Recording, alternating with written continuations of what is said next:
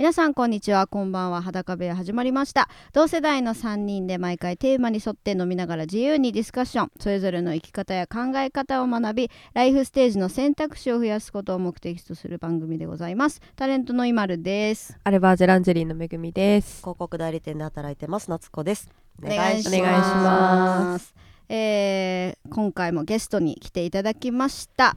株式会社プロラボホールディングスフェムテックグループリーダー、フェムテック研究部会員、公認フェムテックマイスターであります小平真美さんです。小平さん、よろしくお願いします。よろしくお願いいたします。乾杯からいきましょう、はい、乾杯、乾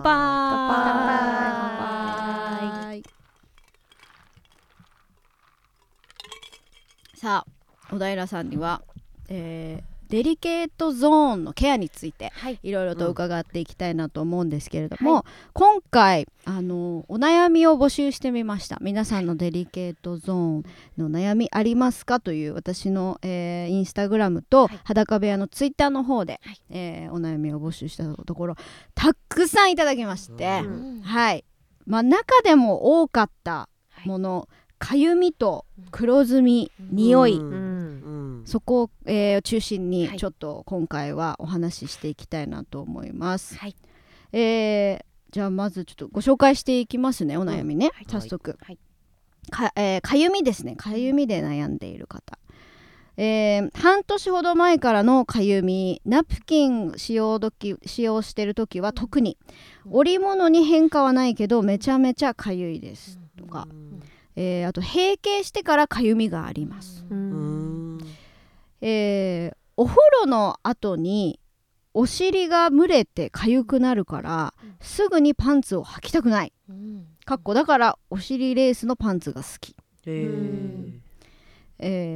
リケートゾーンが生理前後に痒くなり我慢できない、産婦人科に行ってもそれほど相談には乗ってくれないという、こういったお悩みがありました、はいはい、痒い時ってありますよね。ありますよね、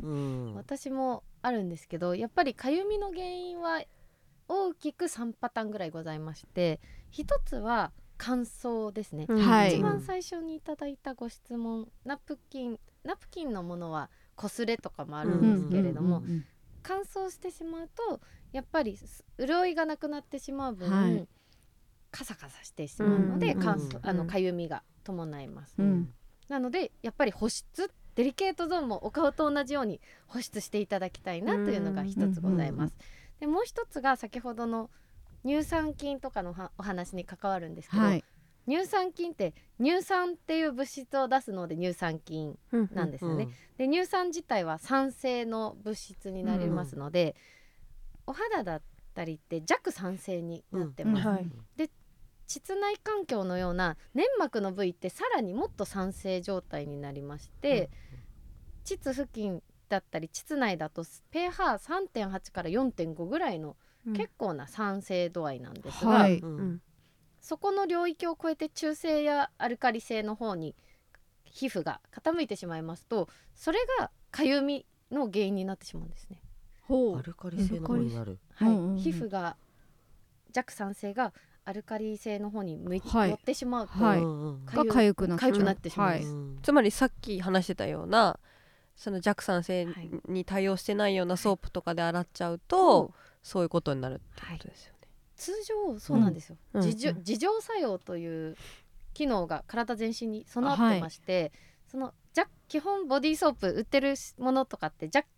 アルカリ性の石鹸やボディーソープなんですよ、でさらにシャワーのお水とかは中性の pH7 のものなんですけれども、お風呂上がった後、拭いてるうちにだんだん自浄作用によって弱酸性に元に戻っていくんですが、その機能がうまく働かなくなってしまった時に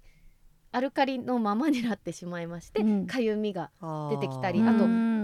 あれですね、お肌でいうとちょっとアトピーっぽくなってしまったり、痒みが出たり乾燥もその部分だけ出たりするじゃないですか、その部分だけアルカリ化してたりします、でそれが痒みにつながってしまうので、このデリケートゾーン周りもちょっと中性やアルカリ性に傾いてしまうことで引き起こされてる痒みが多いんです。それって自分で酸性に戻す何かが足りなくなっちゃってるってことですか？そうなんです。酸性に戻すには乳酸菌を活性化してあげたりとかが不足しちゃってると、はい、そういう風にアルカリ性になって、はい、それでもさ、すっごい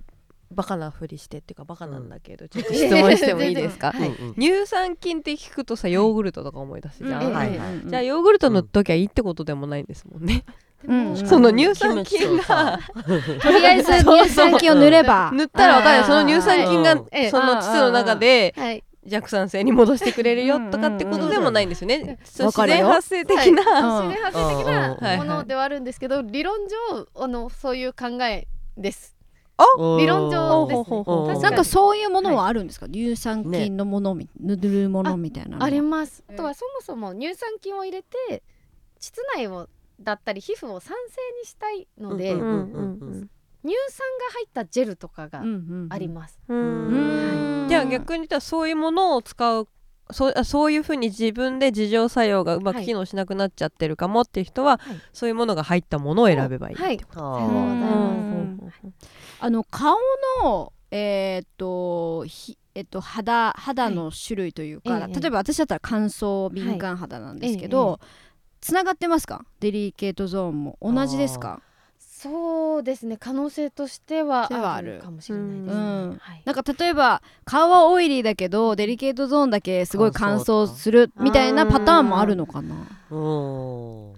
人差なのかな。個人差はあるかもしれないですね。あとはケアの度合いに。そうかそうかそうか、はい、でもやっぱさ、1日なり生涯通しての摩擦量は確実にそうね、膣周りは多いから、はい、確かに顔と一緒だとしてもだいぶ摩耗されてるよね、きっとね。シチュエーションが違うよね、もう。違うね。ずーっとなんかこすりつけられてる。そうだよね。辛い。そうだよね。だから変な話、1時間に1回クリーム塗ってあげなきゃいけないぐらいのさ、話かもしんないしねっていう。マスクで今皆さん荒れたり蒸れたり毛穴が開いたりするじゃないですか。それと似た環境だと思うんです。デリケートゾーンって常に。パンツ履いてストッキング履いてもう30、40になっている中でマスク一重でさえトラブルを起こしてしまうので、似たような。冬も蒸れますか？デリケートゾーンは。冬も蒸れます、はい、やっぱ何かにこうパンツを履いてる限り蒸れてしまう。これでもその理論で言っちゃうとやっぱ、はい、私のこのノーパン就寝スタイルは正しいんじゃない？ランジェリー屋さんなのにノーパンもうランジェリー屋さんなのに下着を身につけないで寝たいっていう、あれなんですけど、本当にいいことだと思います。いいことなんですか？なんか衛生面のね、話でちょうどそれこそ結果どうなんだろうねみたいな、いいのかみたいな。寝るときノーパンは衛生面はどうなんですか？デリケートゾーン的に。ですよね。よっぽど汚いお布団で寝てなければだと思います。綺麗な布団だったら別に問題ないと思います。来たほらどう？これを着てお腹冷えないからだけがね、お腹緩くなっちゃう。腹巻きだけしてればいい。腹巻きだけして。ノーパンで腹巻き変態だね。わかんないけどさ。ああ、そっか。じゃあ別にいいんですね。大丈夫なんですね。そこはね。はい。ないですね。へえ。でも確かに群れっていうとちょっと話がずれちゃうんですけど、私が今東京と奄美大島で行き来した生活をしていて、湿気がすごいんですよ、奄美大島が。で洗濯物も全然乾かないぐらい湿気がすごくて、うちの犬を向こうに連れてったんですけど、やっぱずっと東京で冷房が効いた空間で過ごしてた犬が向こう行ってすぐ皮膚が荒れちゃって、でそれやっぱ湿気、蒸れで汗もが出て、そっからかゆみが出てっていう。パルちゃんいつもノーパンなのにね。ノーパンなのにでもほら毛皮着てるからさ。そう一番セレブだったそうだから、あ、こんな環境で肌って変わるんだっていうのをすごい学んだんですよね。まさにそれが人間でも起こってる。じゃあかゆみはとにかく摩擦と乾燥、と蒸れからもくる。そっか。まあ乾燥、私とかは乾燥肌なんで、まずじゃあ乾燥肌の人とかはまず保湿をしてみるとか、そういうところからいけばいいですか？はい、スタートしていただいて、であと私の経験談にはなるんですけれども、なんかナプキンでも最近オーガニックコットン 100% のものとか出てるじゃないですか、それに変えてからかゆみがなくなりました。ああ、ナプキンの種類、ナプキンの種類もでもオーガニックコットンちょっと高いんですよね。そうちょっと高いけど絶対快適じゃない、全然違う、違うだって下着もあるもん、あの化学繊維でやっぱり荒れちゃう方いるっていうから、オーガニックのがいいんでしょうね、やっぱそういう人はっていう。私は結構両方買うんですよ。全部オーガニックコットンのやつにすると高いから、普通のいわゆる薬局とかコンビニとか売ってるものと、オーガニックコットンのやつを両方買っといて、なんか長時間トイレに行けない時とかはオーガニックコットンのやつとか、寝る時はオーガニックコットンのやつとかにして使い分けたりとかしてる、そうすると全然やっぱ肌の感じが違う気がする、いいですよね。なるほど。あとかゆみに悩んでる方はどうしたらいいですか？そうですね、あとはそのデリケートゾーンの部分のどの部位がかゆいかにもよるんですけれども、そのいわゆる膣の中がかゆいっていう場合はそれこそ筋バランスが乱れてしまう可能性が高いので、そういう方は専用のデリケートゾーン用ソープを使っていただいたりですとか、あとは膣洗浄とかしていただくとすぐに解決できると思います。なるほど。いろんなパターンがねありますよね、人によってきっと。あと年齢によるお悩みも今、閉経してからかゆみがありますっていう方いらっしゃいましたけど、そういうパターンもあるんですね。ありますね。閉経してしまうとそのエストロゲンが出にくくなってしまうことが閉経になっていくので、でエストロゲンは乳酸菌活性化してくれる女性ホルモンだったんですけど、そうか閉経してしまうとですね、男性よりも女性ホルモンのエストロゲン出なくなってしまうのが女性なんです。女性なのに閉経した後は男性より出ないんですか？男性よりエストロゲンが出なくなってしまうんです。それどうしたらいいの？筋トレ？何したらいいんだ？エストロゲンって何で出るんでしたっけ？エストロゲンはホルモンで一応タンパク質と油でできているものにはなるんですけれども、もう自分ではなかなか出しにくくなってくるのでサプリメントで補ったりですとか、あともうそういう力を借りなきゃいけなくなってくる。なるほど。それでじゃあかゆみ、乳酸菌がどうしても減ってしまうイコールかゆみにつながる。あと乾燥、すごく乾燥してかゆいとか、粘膜が乾燥してきやすくなってしまうので、それでトラブル起きやすくなります。なるほど。そっか。じゃあ保湿で治るかもしれないし、もしかしたら乳酸菌のサプリとかを飲んで変わる可能性もあるかもしれない。はい、勉強になりますね。続いてじゃあいきましょうか。はい、黒ずみ、黒ずみが気になりますという方もたくさんいらっしゃいました。黒ずみがすごいとか、ずっとナプキンする習慣があるから黒ずみが気になりますとか、VIO は水分保湿が必要、黒ずみも気になります、乾燥も激しいとか、保湿にいいものあったら教えてほしいとか、そうですね、相談しにくいっていう方もいますね。黒ずみが気になって、黒ずみのさ、その前も話したかもだけど、黒の基準が分かんない、どっからが私は黒ずんでるのかみたいなさ、相対的には黒ずんでないかもしれないじゃないとかね。そうですね。黒ずんでるよって言われたら黒ずんでるように見えるよね。そうそう。逆に言ったら黒ずんでない人なんていんのと思うし、まあその人種とかによっても膣の色全然違うじゃない。だから黒ずみの概念をなくしたい、私はこの世から。黒ずみって何ですか？黒ずみって何でしょうね、本当に勝手に多分できちゃいますよね。そうですね。でその基準がないので、デリケートゾーン専門店のオーナーさんとかに聞いても、黒ずんでますかってお客様はやっぱり私って黒ずんでますか、人より黒ずんでますかって聞かれること多いみたいなんですけど、それは自分が黒ずんでるって思ったら黒ずんでるんですよという形にしてるようでして、個人的に難しいですよね、思うのは。このなんでしょう、その V の部分の外側の内ももの部分と、うん、このデリケートゾーンの I ゾーンの色が違ったら私は自分は黒ずんでるって認識はしてますけど、うん、はいはいはいはいはい、他の部分と色はやっぱ違う、違いますよね、うん、同じ色の人っていんの、だから子供くらいじゃないのって思う、確かに確かに、うん、だから結局パンツだったり、はい、ね、その履いてるから、はい、年々ね、そう、はい、年々絶対黒ずむじゃん、はい、なんですけどやっぱり黒ずみの原因もその摩擦が基本原因でして、うん、はい、お肌と同様でやっぱりこすったりとか、肌でいうと紫外線によってシミってできるじゃないですか、その皮膚って守ろうとしてシミがやっぱりできてきて黒ずみを出すので、こすれればこすれるほど肌を守ろうとしてメラニンが出てきて黒ずんでしまうっていうのが一つと、あとは年齢によってその肌のターンオーバーってどんどん遅れてきてしまうので、それで角質がその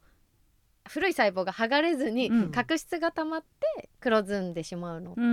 と、あともう一個血行不良ですね。お顔の周りもそうですけど血流悪いと血色悪くてくすんだように見えると思うんですけど、それもデリケートゾーンも全く一緒なので、なるほど、その3パターンですかね。じゃあ自分で解決できそうなことといえば、じゃあリンパでこうマッサージしてあげたりとか、なるべく摩擦なした後のケアが保湿してあげるっていうこと、はい、とちゃんと洗ってあげる、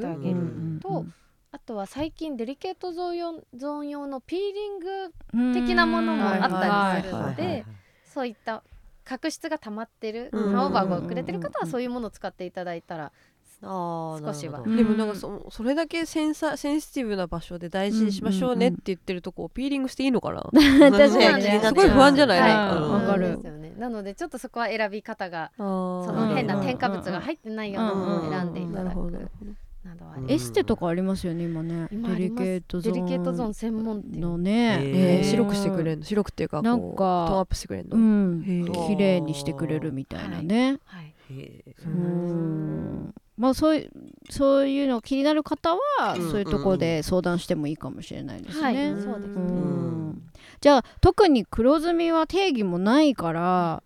それはもう、自分が今さっきおっしゃったように自分が黒ずんでると思ったら黒ずんでるになるってことですね。じゃあ黒ずんでんなって思っちゃう。だって黒ずんでないって言い切れないよね。美しいわとはならないもんね。でもめちゃくちゃ、例えばウォッシュもちゃんとして保湿もめっちゃして変わってきますか、トーンって。保湿をするとだいぶ変わってきます。変わりますか。はい。なので気になる方はやっぱりまず保湿していただければと思いますし、でもそもそもその黒いのって別に悪いことではないと思うので、変なとこ入っちゃった。大丈夫です。どこまで気に、そう、まあそりゃそうですよね。悪い、悪になってる感じが嫌だよね。そのイメージが悪くされてしまってるのが嫌だなって思いますね。なんか今世界的には見ると、その大手化粧品メーカーさん、世界のロレアルさんとかなんかそういうところだと、美白クリームっていうのをやめるところが続出してるっていうのを聞きました。そうですよね。言い方とかね、ライトニングとか美白とかそういう透明感みたいなので、白いことが美しいっていう風にはしないようにしているっていうね。まあいろんな人種問題とかもそこありますからね。で別に黒ずみイコール悪いっていう考え方がなんかなくなっていいんじゃないかなとは思いますけど、そうですね。どうしてもね、パンツ履いて洋服着てたらそうはなってしまうっていうことですよね。そうですね。あとは最近 VIO 脱毛する方が増えたので、自分の色がありありと見えるようになったので、気になる方が増えてる。改めてそうなんですね。じゃあ続いていきましょうか。はい。続いてやっぱ匂いですね。匂いが気になるっていう方非常に多いです。はい。匂いは、匂いこそやっぱりその菌のバランスが大事でして、乳酸菌優勢な膣内環境ですと、その悪玉菌が増殖できないんです。乳酸菌が元気すぎて。なのでそうなると雑菌も繁殖できないですし、カンジダ菌とかは、あ、カンジダ菌ってちなみに日本人女性の3割はも持ってるって言われているものなので、そうなんですね、はい、それが基本乳酸菌が抑えてくれてるんです。ただ乳酸菌のバランスが乱れてしまうとカンジダ菌がわーっとなってしまって出てしまう。は乳酸菌本当大事なんですね。確かに、はい、そうなんだ。なのでそこが基本匂いの原因ではありますけれども、その高温多湿な部分なので、はい、お風呂場にずっと髪の毛溜めといたら匂うじゃないですか。で、定期的なお掃除をするから快適に保てると思うんですけど、そのデリケートゾーンも本当は定期的にお掃除してあげることが大切でして、ただそれボディーソープで洗ってしまったりとか、水を中までバシャーって入れてしまうと pH 値が乱れて逆に乳酸菌が悪化してしまう、はい、それ減って悪化してしまうので、専用のものを使っていただくといいんじゃないかなと思います。ちなみにこういった意見でした。匂いで気になっているっていう方、生理中だったり汗かいた時の匂いが気になりますとか、産婦人科で検査しても異常なし、でも匂いが気になる、あと死んだ魚の匂いがしますっていうね、そういった意見もありました。でまずじゃあ匂いで悩んでる方はどうしたらいいですか？まずは、もし洗いすぎてる、で、すごく洗ってるのに匂いが気になる場合の方はまずシャワーだけにしましょう、ボディソープは一旦使わないで、シャワーだけにしていただいて、可能であればデリケートゾーン専用ソープを使っていただくことをおすすめします。でも基本的にボディソープは NG と考えていいですか？大丈夫です。弱酸性のボディソープだったらまだいいかもしれないんですけれども、普通のボディソープや石鹸はでは洗わない、形で大丈夫です。で、じゃあデリケートゾーン用のウォッシュでまず洗ってみる、洗ってみるっていうことですね。であとは意外と洗えてない方も多かったりしまして、大陰唇と小陰唇ってあるんですけれども、いわゆるお花の花びらの部分みたいな、この花びらの内側に地溝っていう膣垢とか膣垢が、溜まってる方が結構多いようでして、溜まりますよね。でも多分洗い方って私たち誰かに習ったことないと思うんです。なんかお母さんがこうやってたかもとかそういう感じかもしれないですね。なのでそれで意外と洗えてない方も多いので、そこのその膣垢が溜まって匂ってる場合もあるんです。乳酸菌とは別の、なのでそこをしっかり洗ってあげるっていうことが一つ大切かなと思います。でも洗って保湿をしないとまた乾燥しちゃう可能性もありますよね。乾燥してしまう可能性があって、それがまた乾燥すると乳酸菌も乾燥してたら生きにくい環境にはなってくるので、保湿もして保湿もする。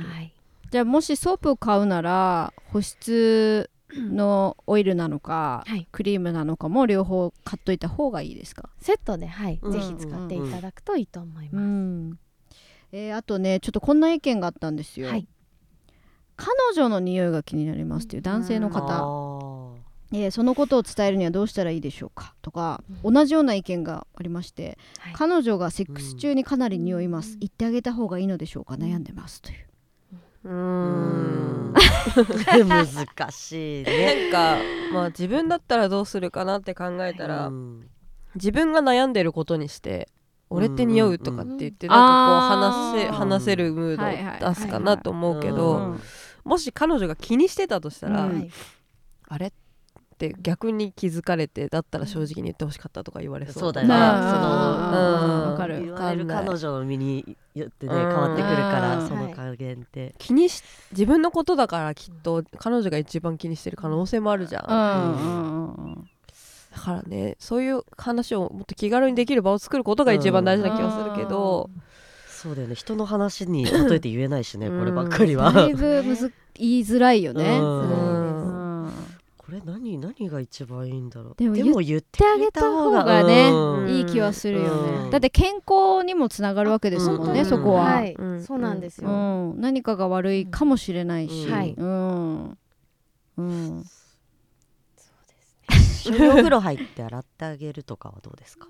ああ、うん、はいはいはいはいはいはいそうね、間違った洗い方されちゃいけないか、まあでもね、うん、毎回それ大変だね、それこそデリゲートゾーンウォッシュ買ってプレゼントしたらでも臭いの私って思うかな、臭くないけどなんか流行ってるって聞いたからなんか兼用ありますよね、うん、ボディーソープもデリケートゾーンもこれ一本でどうぞみたいな、あと男女兼用もできるしね、うんうん、デリケートゾーンソープなんで、うん、だから最近ハマってるんだみたいな、ちょっと俺ケアしようと思うんだみたいな、ね、ちょっと一緒にどうだい、うん、みたいな、あいいと思う、うんうん、一緒にっていう方がね、うん、なんかいいかもしれないな、ね、私もあったな昔、あっていう人 大好きな彼だったけど、うん、似合うなと思いながら言えない 1,2 年があった。伝えずだったんだ、付き合ってる人で言えなかったね。そのまま伝えずお別れ、なんかでもね、どっかのタイミングで似合わなくなった気がする。なのか自分が慣れたのか分かんないけど、なんか言わなかったその可能性もあるのかでもなんか最初やっぱ嫌な時期はあったよね。そうだよね、それはね。でも私は言えなかったんで、言えた方がいいと思う、はい、それで何でも毎回気になると楽しくなくなっちゃう。そうね、そうだね、そうそうそう、小平さんどうですか、これは言った方がいいですかお伝えしていただくか、うん、もう今日のこれを2人で聞く、しれっとなるほど。あ、なんか乳酸菌のバランス乱れると、それ今言っちゃったら確かに今この瞬間ってなってるこれ私へのメッセージ違いますよ、違いますからねそうですよ。でもそういうことですよね。そういう何かね、記事とか動画とかそういうの触れるっていうのも一つ大切ですね。でも匂いの原因はでもいろんなことであるし、全然治るわけですからね、だからなんかやっぱこう本当に本気で考えてる相手だったら別に言ってあげるのはいいんじゃないかなとはね、思います。なんかもしかしたらなんかすごくストレスを感じてると、それこそ先ほどの女性ホルモンエストロゲンがうまく出なくて匂ってしまってる場合もすごくあるので、なんか最近ストレスとか溜め込んでないみたいなところから心配してる感じから、実はなんかそういう話を聞いたことがあってっていう流れでなんとなくお話いただくとか、ね、体調悪いとかね、はい、なんかちょっと匂いがいつもと違うよみたいな、そっか、匂いよじゃなくてね、いつもと違うよ、いいですね、それだそれですね、まあちょっと参考になればいいなと思います。はい、ということで本日はここまでですね。皆さんのお悩みちょっとでも解決につながれば嬉しいなと思います。乳酸菌ですね、大事なのは乳酸菌がキーということが分かりました。はい、はい、ということで小平さん、本日もありがとうございました。ありがとうございました。バイバイ。